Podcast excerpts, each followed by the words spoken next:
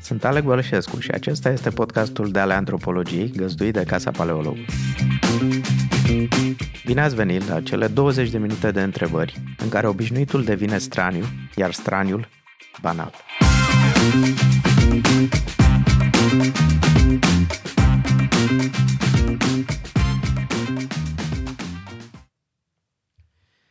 Bună ziua, bine v-am găsit! Sunt aici cu Cristian Iftode, conferențiar doctor la Facultatea de Filosofie, eseist, scriitor, filozof, zicem asta.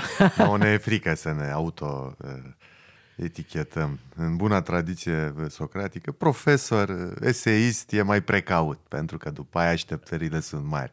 Când omul aude filozof, nu? Pățim ca în cel mai iubit dintre pământeni. Mai bine, da. Profesor de 25 de ani aproape. Interesant că ai adus în cosorul lui Moceanu, partea lemnoasă și partea fieroasă. Exact. O să vorbim un pic despre asta cumva aici. Despre partea organică și partea anorganică a ființei umane, cred. Ideea este că vom vorbi despre bioetică și o să încep cu o întrebare cu care îmi încep cursurile de obicei când predau antropologia corpului. Îi pun pe studenți să-mi răspundă în scris, la începutul cursului, pentru o săptămână pentru asta, să scrie 2 pagini răspunzând: sunt un corp sau am un corp? Oh, Doamne, asta într-adevăr e o întrebare care poate să acopere un curs întreg, nu? De istoria filozofiei. Sau e una dintre acele întrebări care desparte apele. Relația cu trupul, relația cu propriul corp este, cel puțin pe filiera fenomenologiei, o relație cu totul aparte. Așadar, chiar dacă avem ezitări acum să mai folosim verbul a avea, dacă înțelegem prin asta că susținem un dualism cartezian foarte clar în care, nu știu, trupul ar fi doar un vehicul sau o închisoare temporară sau o corabie, nu? Un instrument pentru suflet, chiar dacă nu prea mai credem asta la nivelul paradigmei dominante în științele de astăzi, e problematic să ne identificăm pur și simplu cu un corp, bun, cu trupul viu, pe filiera asta Husserl, Merleau-Ponty, se poate spune că eu sunt trupul meu, dar înțelegând prin aceasta nu doar o aglomerare de particule fizice, ci înțelegând o istorie personală pe care, să zicem așa, o constat în oglindă în fiecare dimineață și care e legată de niște experiențe fundamentale și constitutive pentru ce înseamnă să fii om, nu? Chipul meu care devine tot mai ridat, trupul tot mai, sau musculatura tot mai puțin zvelte. Toate aceste lucruri nu țin de o simplă sferă contingentă, și la modul foarte direct ne leagă, ne plasează într-un anumit fel de a ne înțelege pe noi înșine și în ceea ce astăzi se numește și e cumva o fericită întâlnire între neuroștiințe și perspectiva fenomenologică, cogniția întrupată. Pentru că noi nu știm, și asta este una dintre temele generice în discuția legată de inteligența artificială astăzi. Pentru noi ceea ce înseamnă cogniție, cunoaștere, este în mod fundamental legat de medierea pe care o face trupul nostru în raport cu lumea. Astfel încât, da,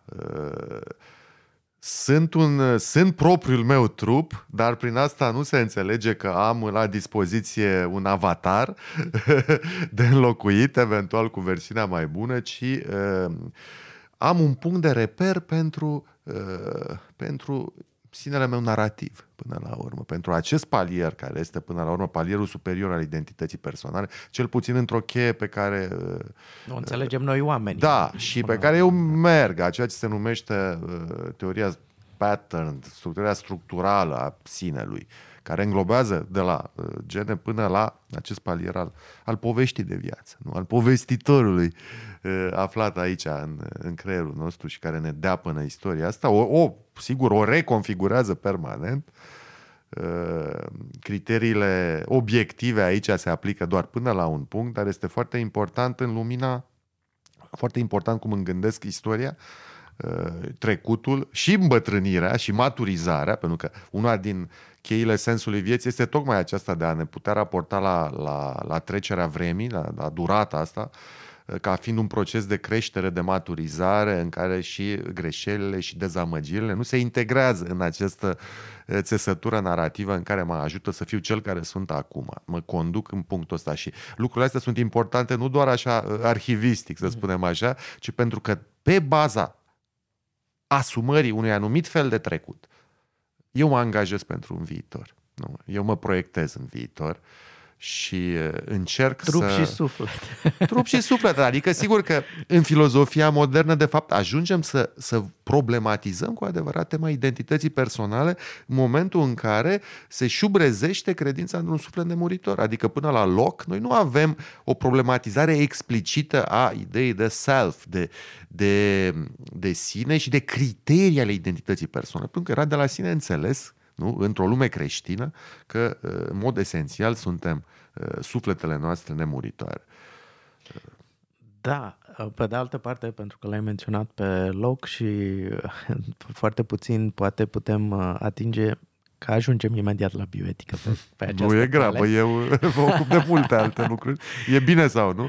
Da. Diletare. Ideea, probabil, care începe, evident, în zona aceea gândirii în jurul lui Locke, Hume, cu individualismul posesiv, adică în momentul în care postulezi un self-ownership, sigur, exact, gândești identitatea pornind de la proprietate, cumva proprietatea devine odată cu părintele liberalismului clasic, nu, Locke, fundamentul nu doar al tuturor celorlalte drepturi inalienabile ale ființei umane, dar până la urmă devine și fundamentul identității personale. Da. Întrebarea ta, sigur că acolo ducea și eu știam ce încercam să evit, pentru că nu înseamnă că ne-a dus foarte... Bun, e o întreagă discuție despre asta care continuă și de relecturi, nu doar ale lui Locke sau ale tradiției liberalismului clasic, dar și ale lui Rousseau și la Rousseau întâlnim uneori argumentul ăsta. Da. Fără dreptul la proprietate nu le putem gândi nici pe celelalte. Deci e una dintre ambivalențele constitutive pentru modernitate. Ca și raportarea la muncă. Acum hai să te întreb altceva, că ne aparține identitatea sau noi aparținem identității? Oh, asta sună Heidegger, așa e o întrebare abisală. Scuze-mă, nu te-am pregătit destul. Nu e vorba despre asta. E una dintre temele care m-au bântuit, m-au pasionat în toți acești ani, identitatea. Iar acum sunt în punctul în care... să spunem așa, sunt de partea acelor autori care văd mai degrabă în identitatea narrativă un permanent coautorat, deci o dimensiune relațională, nu doar narrativ. Deci narrativul merge mână-mână cu dimensiunea dialogică și cu dimensiunea social-relațională. Și atunci, din această perspectivă, identitatea mea devine... ca antropolog, știi mai bine decât oricine, un construct asupra căruia am niște claim, niște pretenții, dar până la urmă e mai mult decât aș putea spune despre mine în orice moment precis. Sigur că da. Este un construct, nu doar, e un construct social până la urmă. Și chiar și la nivel individual, cred că de multe ori suntem puși în fața momentului în care trebuie să suntem nevoiți, împinși, să acceptăm devenirea. Pentru că cred că de multe ori problema identității gândite esențialist sau ontologic este că nu prea lasă loc devenirii. Sau sigur, cum e în fizică, nu poți să descrii un obiect sau poți să-i descrii traiectoria, dar nu ambele în același timp, pentru că mișcarea schimbă obiectul. Existențialismul modern, așa, a intervenit ca reacție exact la acest tip de concepere a identității substanțial. Uneori se zice aristotelicien, dar cine știe metafizica lui Aristotel, eu am început cu asta, teza mea doctorală a fost pe metafizica lui Aristotel, știe că Aristotel însuși era un gânditor procesual, eminamente procesual. Adică nu poți să vorbești doar de substanță la Aristotel fără să vorbești de energia, de actualizare, exact. Și toate formele sunt de fapt într-un continuu proces, cum ar zice fenomenologii, iarăici, de ajungere la prezență, de reconfigurare. Și aici, în ce spuneai tu, există această trecere interesantă de la raționalitate la relaționalitate, exact. Care cred că e o tendință într-un fel necesară în momentul acesta reconsiderării paradigmei carteziene. Și la faptul că cogniția însăși nu aparține neapărat unui individ, ci există ceea ce Hayley, de exemplu, numește asamblaje cognitive. Da? Asamblaje, noi acum suntem un asamblaj cognitiv. Mintea extinsă și toate discuțiile care acum, am văzut că noi trăim într-o rețea de rețele, practic devin tot mai manifeste. Nu mai par extravaganțele constructiviștilor sau cum se zicea cu niște decenici. Niște lucruri care țin așa, sunt by default legate de existența noastră, care e în reality plus vorba așa. Lui... și aici intervine și așa ajungem neașteptat la bioetică, intervine totuși ideea, dorința de prezervare a corpului, a sănătății individuale, industria medicală și mai nou, mă rog, de câțiva zeci buni de ani, ideea de augmentare a corpului uman pentru a-i, în discursul celor care susțin augmentarea, pentru a-și atinge adevăratul potențial, de exemplu. Sau... Da, aici există multe tabere, există o întreagă dezbatere de câteva decenii, cel puțin. Sigur că este doar o zonă a bioeticii, dar una foarte fierbinte, enhancement ethics, etica ameliorării umane, etica ameliorării umane prin recurs la biotehnologii medicale. Până la urmă aici a apărut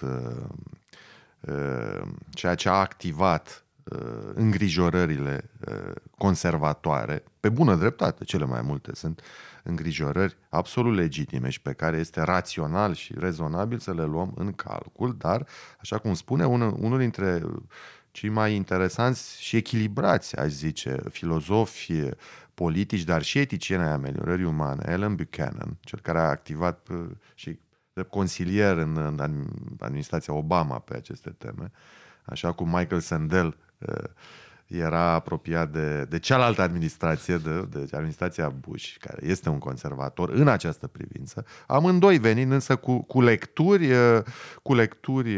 creatoare, critice ale lui Rawls, de fapt. Rawls este inconturnabil. Ei bine, Buchanan, care este foarte echilibrat, amintește printre altele, inclusiv într-o polemică virulentă cu Sandel, faptul că îngrijorările concerns nu sunt absolut legitime, dar o îngrijorare nu este încă un argument.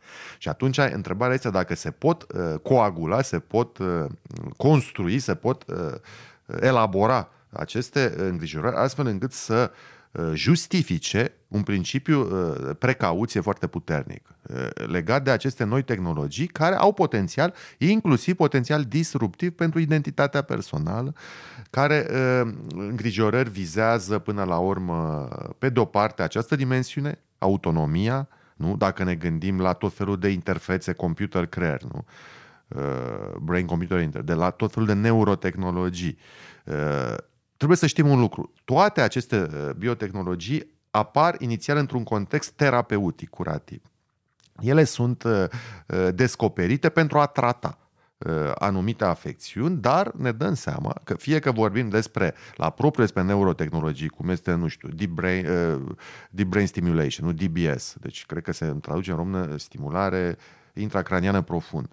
Sau vorbim despre optogenetică, ceva foarte nou acum, care are un potențial extraordinar. Toate experimentele care s-au făcut până acum la nivelul pe șoarici, ca să spunem așa, au arătat că până la urmă optogenetica are un potențial de a izola și până la urmă a opera un fel de cut and paste așa în memoria noastră, în amintirile noastre.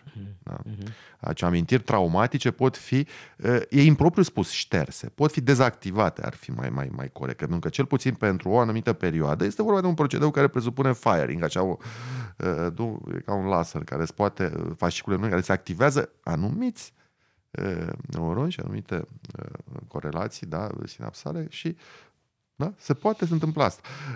Este un exemplu. Nu? Toate aceste lucruri au fost descoperite în context terapeutic. Nu? Deep Brain Stimulation pentru a trata Parkinson, anorexia nervos. Apare însă întrebarea de ce, nu? De ce tentația totodată să nu le folosim pur și simplu pentru a ne îmbunătăți anumite capacități sau, cum spun aristotelicienii, capabilități. Asta pe de o parte și pe de altă parte tot ceea ce ține de medicație nouă, de psihofarmacologie. Acum 2 decenii discuția a debutat când era acea întreagă nebunie legată de Prozac, nu? De acest medicament antidepresiv care a revoluționat America muncitoare, dar care începuse să fie luat la scară mare, nu, fără să ai vreo afecțiune sau vreo tulburare diagnosticată de genul ăsta, de depresie sau, ci pur și simplu pentru a fi mai outgoing, așa, nu? Pentru a fi mai încrezător, mai descurcăreț, mai plăcut la locul de muncă. Era un fel de cocaină cu, exact. Cu prescripție, de fapt, dar hai să spun o poveste despre asta, că eram pe... Cred că erai atunci chiar prin America. Acolo, da, exact. 98, iarnă, decembrie în California și... Era soare de când venisem, nu-mi dădeam seama că se schimbă anotimpul și la un moment dat o colegă mă întreabă: te văd așa schimbat astăzi, ce e? Și mă pune naiba să-i spun: păi știi, uite, mi-e dor de ploaie, așa sunt melancolic după ploaie. Scoate o cutie de minți, o deschide și avea 3 pastile, una triunghiulară, una rotundă și uite, am Prozac, Zoloft, pe care o vrei.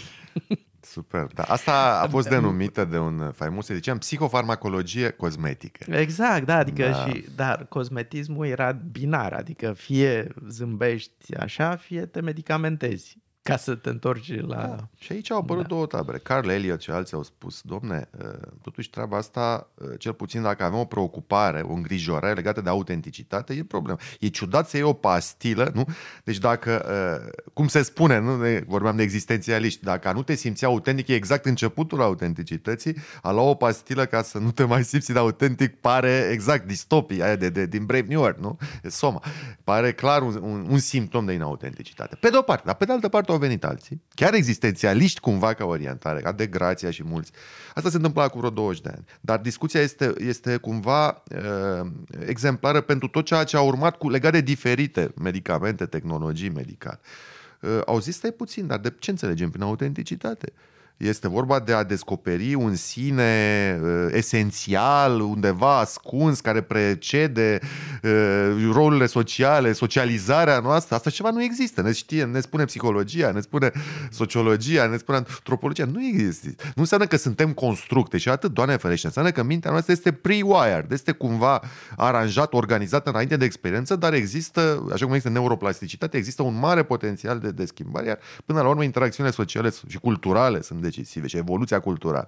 Și atunci au zis: ok, dacă prin autenticitate înțelegem ce înțelegeau existențialiștii, nu descoperire de sine, conceptul ăsta mai degrabă romantic, expresivist, și creație de sine, păi atunci, da, colega ta ar putea să aibă o motivație moralmente valabilă pentru a lua asta dacă dorește să fie acest fel de persoană. Poate fi alegerea ei și înțelegi bine până unde se duce, pentru că tipul ăsta de argumente apar și când e vorba de chirurgie legată de schimbarea de sex sau de, nu? Din nou se ciocnesc niște reprezentări discordante ale aceleiași valori obsedante pentru modernitatea târzie ale autenticității, nu?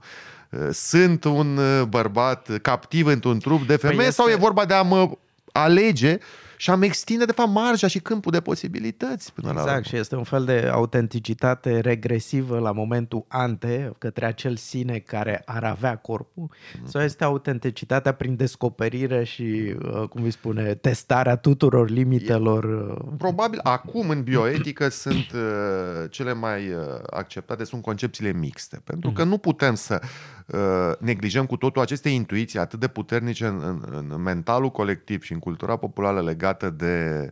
Nu, e pâinea întregii industrie a dezvoltării personale și mai ales a ceea ce numim self-help și coaching, ideea asta că te voi ajuta să-ți descoperi să-ți descoperi sinele.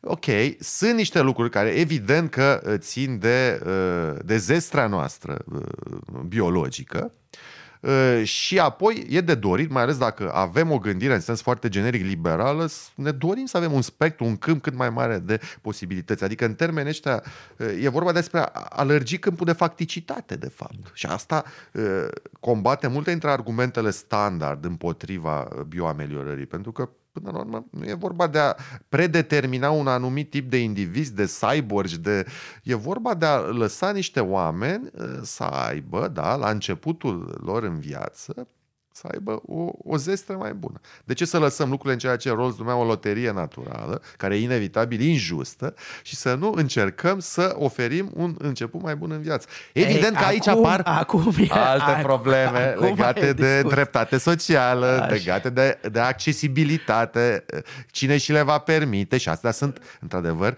preocupări legitime pe care și bioliberalii le iau în calcul. Adică mai ales ei ar trebui, dacă ar fi coerenți cu politica. Pentru că altfel riscăm să ajungem la ceea ce unii au numit umanitate cu două viteze. Adică avem...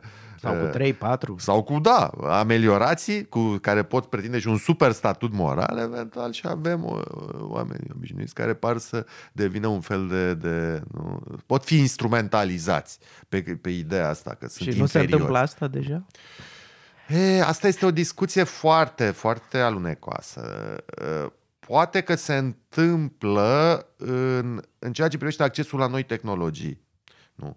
Pentru că asta este și una dintre poveștile astea și nemarotele legate de Global North, sau care nu, geografic, evident că nu țin.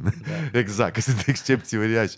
Dar dacă stai să te gândești nu doar la accesul la medicamente de bază, care dincolo de, până la ameliora calitatea și a ne face să trăim mult și bine în trupuri așa mereu upgradate și updatate, că vorbeam noi cu o precedentă ocazie, e vorba că cu minime eforturi s-ar putea asigura pentru întreaga populație a Pământului accesul la niște medicamente de bază, la un tratament de bază, care sigur ar prelungi durata de viață a copiilor până la urmă și tinerilor din acele zone defavorizate. Am să-ți propun ceva, cred că aceste minime eforturi... Dar cine plătește? Știi, problema drepturilor pozitive. Cine plătește? Eu cred că asta voiam să spun. Cred că e mult mai... Eforturile minime sunt mult mai mici în zona financiară decât sunt în zona imaginației politice. Nu e vorba neapărat de cine plătește, pentru că există posibilitatea aceasta, ci cred că e vorba de, și asta e părerea mea, cred că e vorba de acel concept de a fi meritoriu. Cine merită. Bun, păi asta e problema cu meritocrațiile. Nu merită, nu? Da, noi trăim într-o societate... Deserving, meritocratică, nu? Sau încercăm să o recalibrăm, așa vorbesc de societatea românească după Revoluție. Pentru că asta e când sacralizăm competiția și trăim într-un univers al competiției generalizate, nu? În care fiecare trebuie să fie un bun antreprenor de sine însuși, nu? Cum spune raționalitatea neoliberală, atunci, într-adevăr, no time for losers. Asta pe de-o parte. Pe de altă parte există și mult cinism la nivelul ăsta. Adică este fenomenul bine cunoscut, se numește ethics washing, nu? În care e atâta ipocrizie, nu? Da, particip la caritate, la fonduri, dar ne uităm de unde provine acea mic procent din veniturile unui companii, corporații și ce se întâmplă și cu angajații și ce se întâmplă cu toți stakeholderii, să zicem, unui business. Da, sigur. Iată, o multitudine de probleme cum se deschid, dar dincolo de asta, ideea de bază legată de aceste tehnologii este că, într-adevăr, există un scenariu care de multe ori este SF, pentru că, realist vorbind, suntem departe, aparent, de situația în care noi să vorbim chiar de ameliorare genetică, de intervenții directe. Încep să se poate după CRISPR-Cas9, lucrurile astea evident că se pot lua în calcul, dar e greu de crezut că se va întâmpla prea curând așa ceva și e de dorit să nu se întâmple fără un control total. Din păcate nu avem un control evident, ce se întâmplă nu știu ce în laboratoare din Wuhan sau mai știu.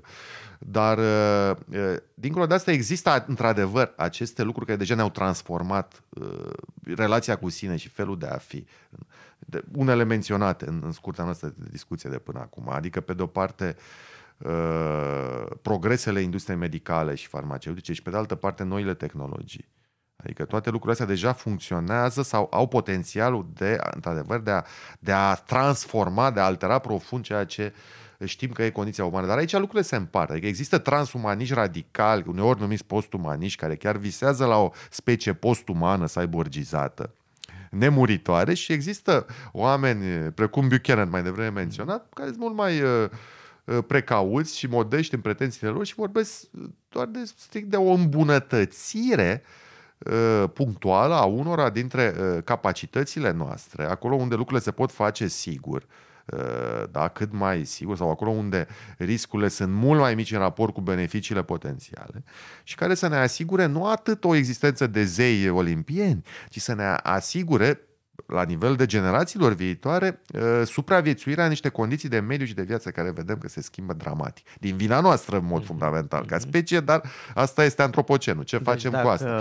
E, într-un fel, propunerea că dacă în antropocen am accelerat anumite procese care altcumva ne-ar fi dat ocazia prin lentoarea lor să ne adaptăm, de fapt să ne upgradăm noi. Nu mai avem timp. Unul din cele mai importante argumente în dezbaterea asta. Să ne upgradăm noi ca să ținem pasul cu transformările pe care noi... Unfit for Survival, titlurile celebre, cărți traduse și în română cu niște ani al lui Julian Săvulescu cu Imar Persson. Da, problema este dacă, așa cum suntem acum, mai suntem fit for survival, mai suntem într-adevăr adaptați, pentru că specia noastră a evoluat pentru a trăi, știm bine, în grupuri mici, în triburi, nu în aglomerările astea urbane, nu într-un mediu toxic, nu...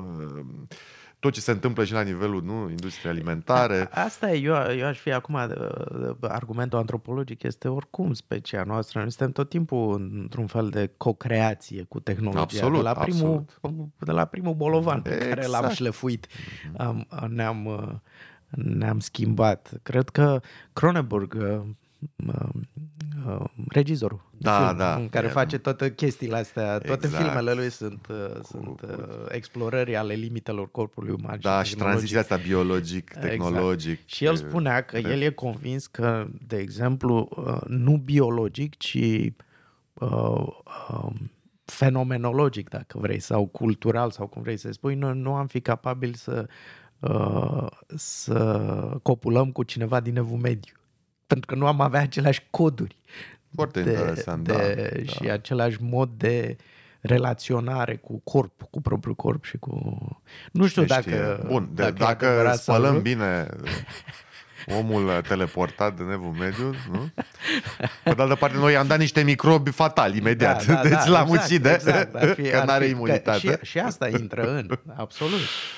Da, sunt tot felul de exerciții ale imaginației din punctul ăsta de vedere. Dar e clar că între cei care nu privesc treaba asta ca așa apocaliptic și nu-s dumări, sunt două tabere. Că una este a moderaților, transumaniștilor moderați, liberali, care zic, domne, precum Tancredi în Ghepardul lui Lampedusa, dacă vrei ca lucrurile să rămână exact la fel, lucrurile trebuie mai întâi să se schimbe. Adică avem nevoie să schimbăm un pic ca să ținem pasul cu schimbările care se petrec în lumea asta.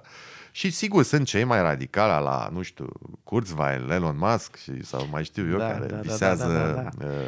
Bine, asta e clar că vine dintr-o zonă un pic... Deci una e perfectibilitatea, alta e perfecțiunea asumată așa, nu știu, luciferic sau cum vreți să numim. Cum ar spune unii cu asta, cum se spune, nu unicitatea, știi ce zic...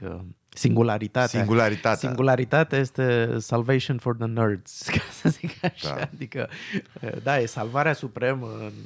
E foarte interesant totuși că toată zona asta e infuzată de termeni religioși, pentru că ai singularitate, ai îngeri investori, ai guru, ai profeți, ai... Să mai zicem?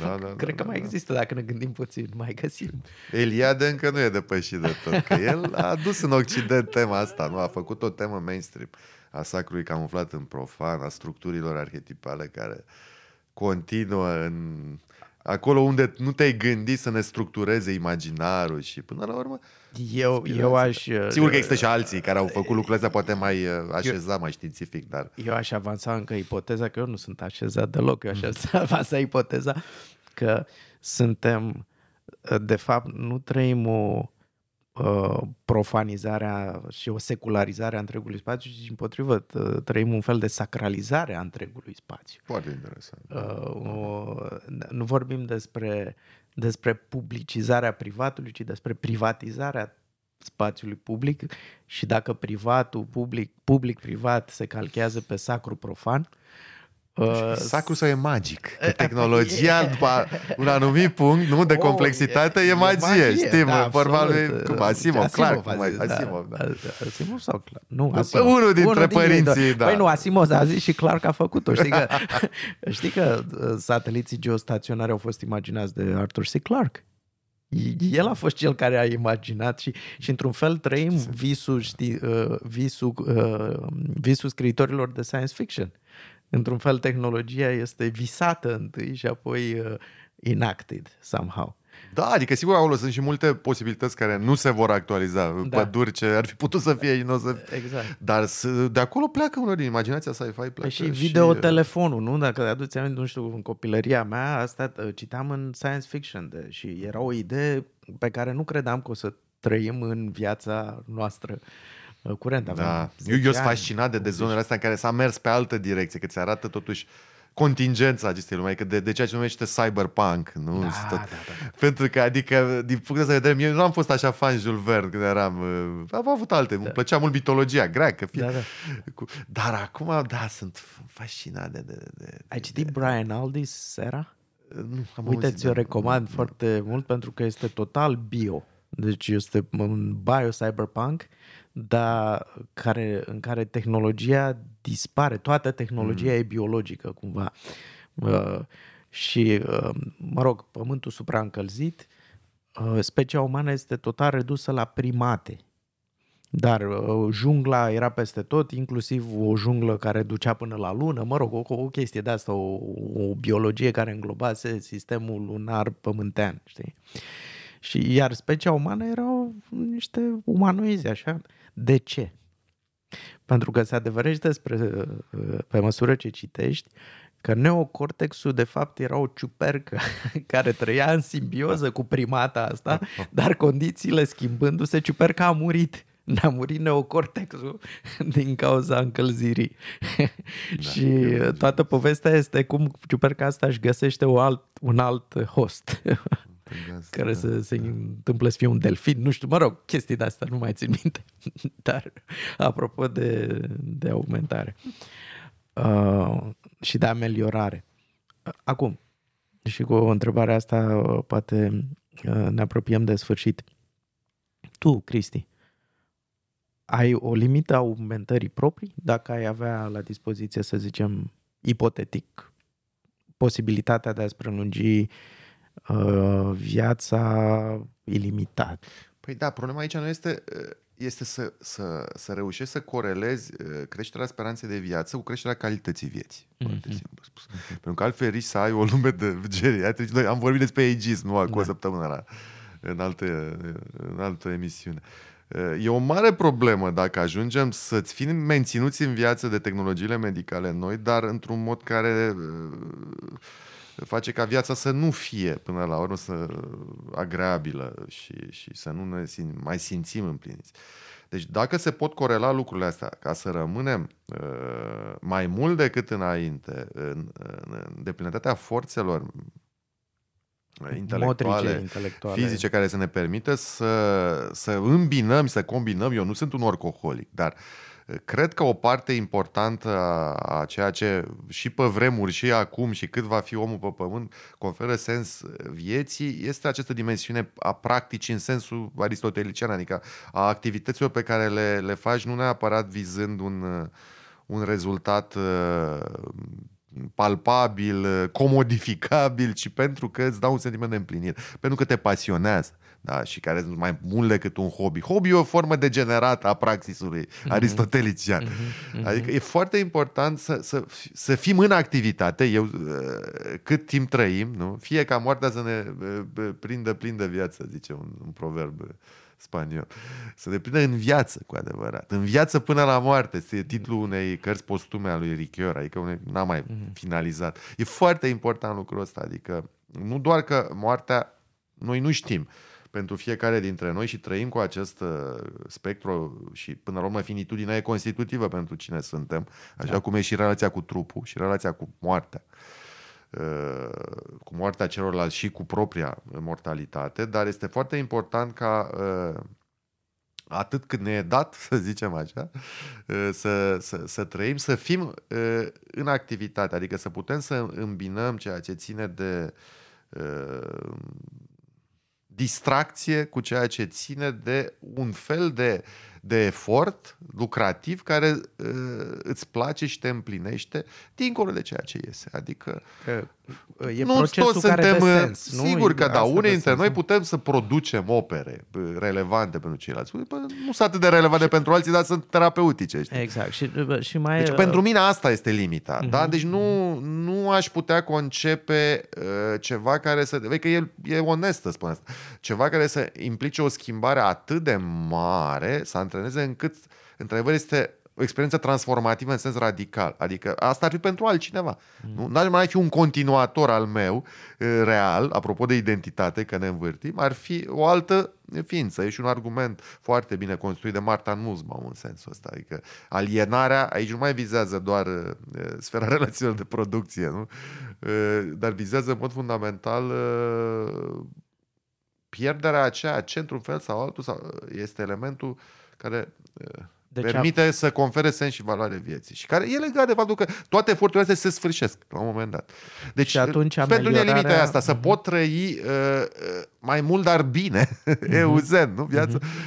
Asta ar fi important, da. Important și sigur că putem gândi tot felul de îmbunătățiri punctuale. Și crezi că îmbunătățirea excesivă poate duce la ruperea firului narrativ al asta este unul dintre argumentele interesante. Îl formula și pe vremuri Fukuyama. Adică problema nu este că vom deveni niște monștri. Nu. În raport cu... Poate, problema este că nici nu ne dăm seama că dacă ne lăsăm cu totul prinși... Asta este, sunt multe lucruri discutabile în cartea aia a lui Fukuyama de cu 20 de ani, dar legate de spectrul, de perspectiva ameliorării, dar ăsta este, mi s-a părut un argument interesant. Deci nu doar că, sau cel puțin o îngrijorare legitimă, nu doar că schimbările pot să treacă de un punct, paradoxul grămezii, care nu mai suntem noi, dar că se vor petrece atât de incremental, atât de lent și când la una nu ne mai dăm seama. Acum nu știu că asta e o problemă în mod fundamental, dar e ceva de natură să ne angoaseze, e adevărat, până unde mergem.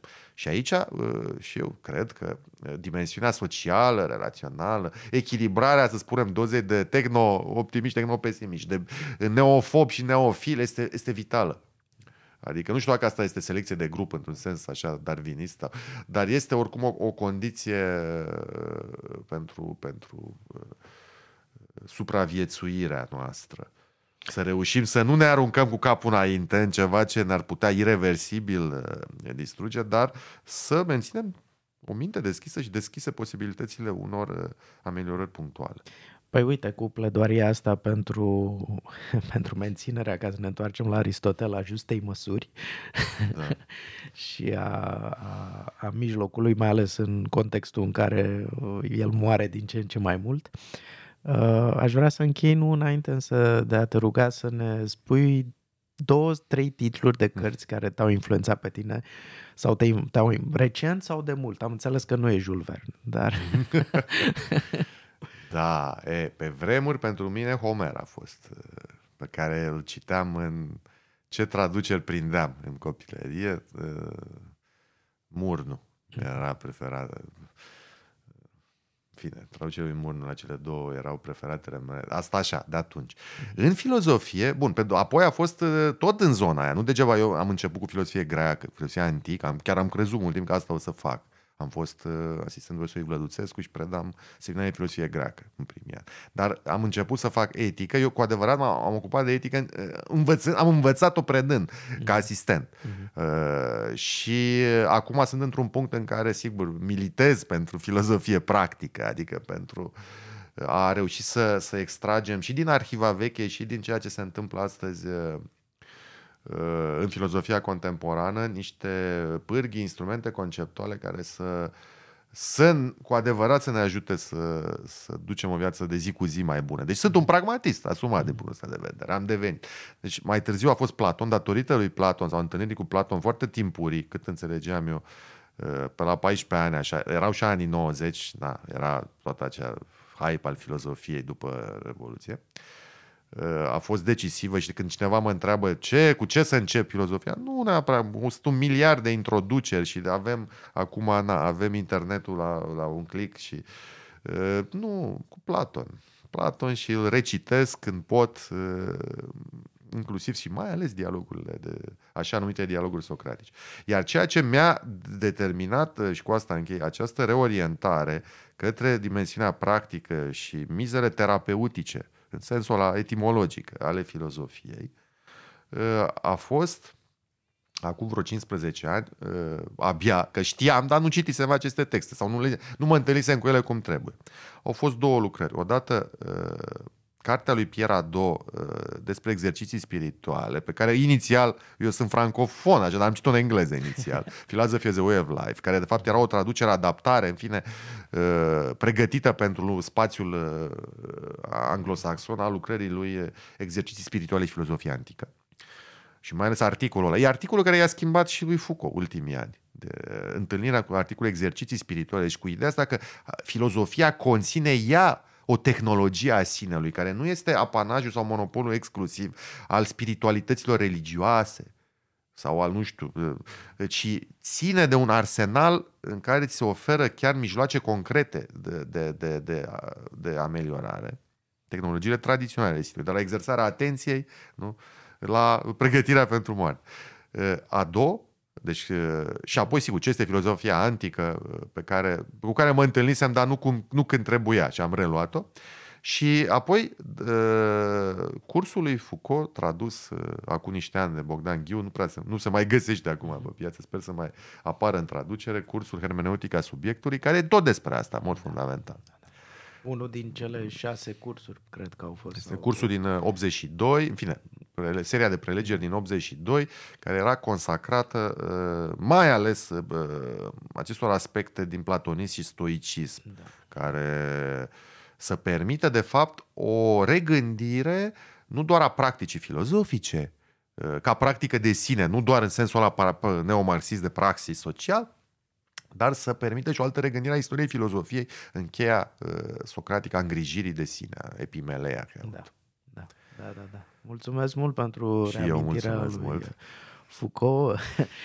Este, cred că e ultimul curs pe care l-a dat la Collège de France. 84, au mai fost 83-84 despre guvernarea de sine și guvernarea celorlalți, cursuri axate pe noțiunea de paresia, da, fearless speech, da, curajul adevărului. Iar ultimul este chiar prima parte despre moartea lui Socrate și o interpretare superbă alternativă la povestea cu cocoșul, oferit ofrandă. Deci sfârșitul vieții lui Socrate. El nu era sigur că moare atunci. Fiind un istoric al medicinei, a crezut că are SIDA, după aia medicii îl convinseră că nu mai era, se simțea bine și după aia boala a revenit. Deci nu știu cât de asumat a fost profetic, devine pentru noi. Și partea a doua este despre viața adevărată a cinicului, deci cealaltă moștenire a socratismului, Diogene, și felul în care avatarurile cinismului, mai degrabă extrafilozofice, pot servi de modele contraconduite, de rezistență la normalizare biopolitică. Îți foarte mulțumesc pentru această conversație și sper să ne mai vedem. Mare drag! Gândim mai aplicat un pic, acum a fost doar o introducere. Mersi! Mulțumesc mult! Asta e tot pentru astăzi. Mulțumesc Casei Paleologu pentru găzduire și echipei de aici pentru producție. Ne găsiți ca de obicei pe paleologu.com. Dacă doriți să aprofundați filozofia sau antropologia, pe site găsiți oferte de cursuri variate și incitante. Dacă aveți teme care vă preocupă și ați dori să fie dezbătute antropologic sau doriți să sugerați invitați, contactați-ne la antropologia@paleologu.com cu mențiunea de ale antropologiei. Vă mulțumesc!